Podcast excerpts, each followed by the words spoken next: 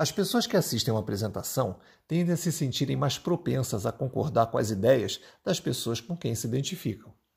A identificação e o julgamento inicial passam pelo crivo da comunicação não verbal.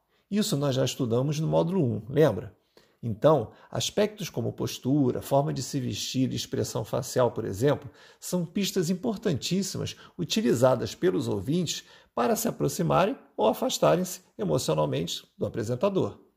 Após se identificarem com a via não verbal, tudo que os ouvintes querem é confirmar a sua percepção por meio de outras pistas, como a forma como que, como que o apresentador fala, as palavras escolhidas e, é claro, o conteúdo de sua apresentação.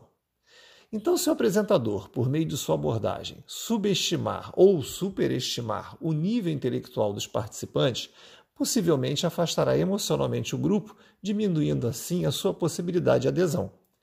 Se começar a apresentação ainda com dúvidas sobre o nível intelectual da audiência, vale um conselho: é melhor falar fácil, sem ser simplório, do que demonstrar uma erudição que, até para as audiências mais intelectualizadas, possa ser interpretado como arrogância.